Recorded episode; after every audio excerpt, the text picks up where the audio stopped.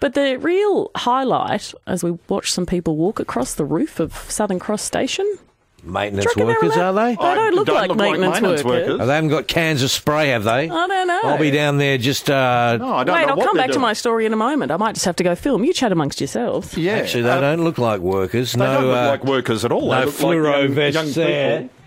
Yeah. They look like young punks. I don't know how they got up there. Heidi's fa- taking photo. Yeah. Heidi's she's creating evidence. she's for us. turned into journalist mode, like the day she used to work with Nilo. Uh, Max, good morning.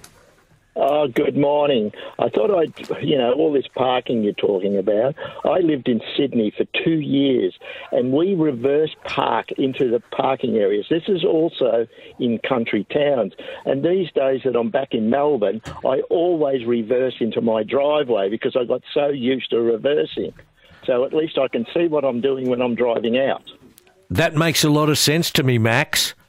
Yeah. Uh, yeah, exactly. government here should look at changing car parks that we, we reverse. So when Reverse. you're coming out, you see what you're doing when you're coming out of that uh, that car park. Exactly. And Belinda has emailed me. I was told by Vic Poll that once if your car is in reverse and you're involved in an accident, no matter who you are or what you're doing, it is your fault if your car is going backwards. Thank you, Belinda.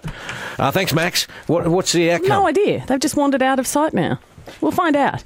Uh, the lunch I was at on Friday for very special kids. I don't quite know qu- how much we managed to, to raise in the end, but it is wonderful when you're having a, I know, a, a rough patch with your own kids at home or you're starting to think everything's getting on top of you. When you go to an event like that and the the generosity of people to help out. There was a young kid there. His name's Noah. He's 12 years old, mitochondrial disease.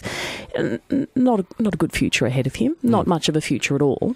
Um, that a service like Very Special Kids exists to help them out, to help kids like that out, to help the families out.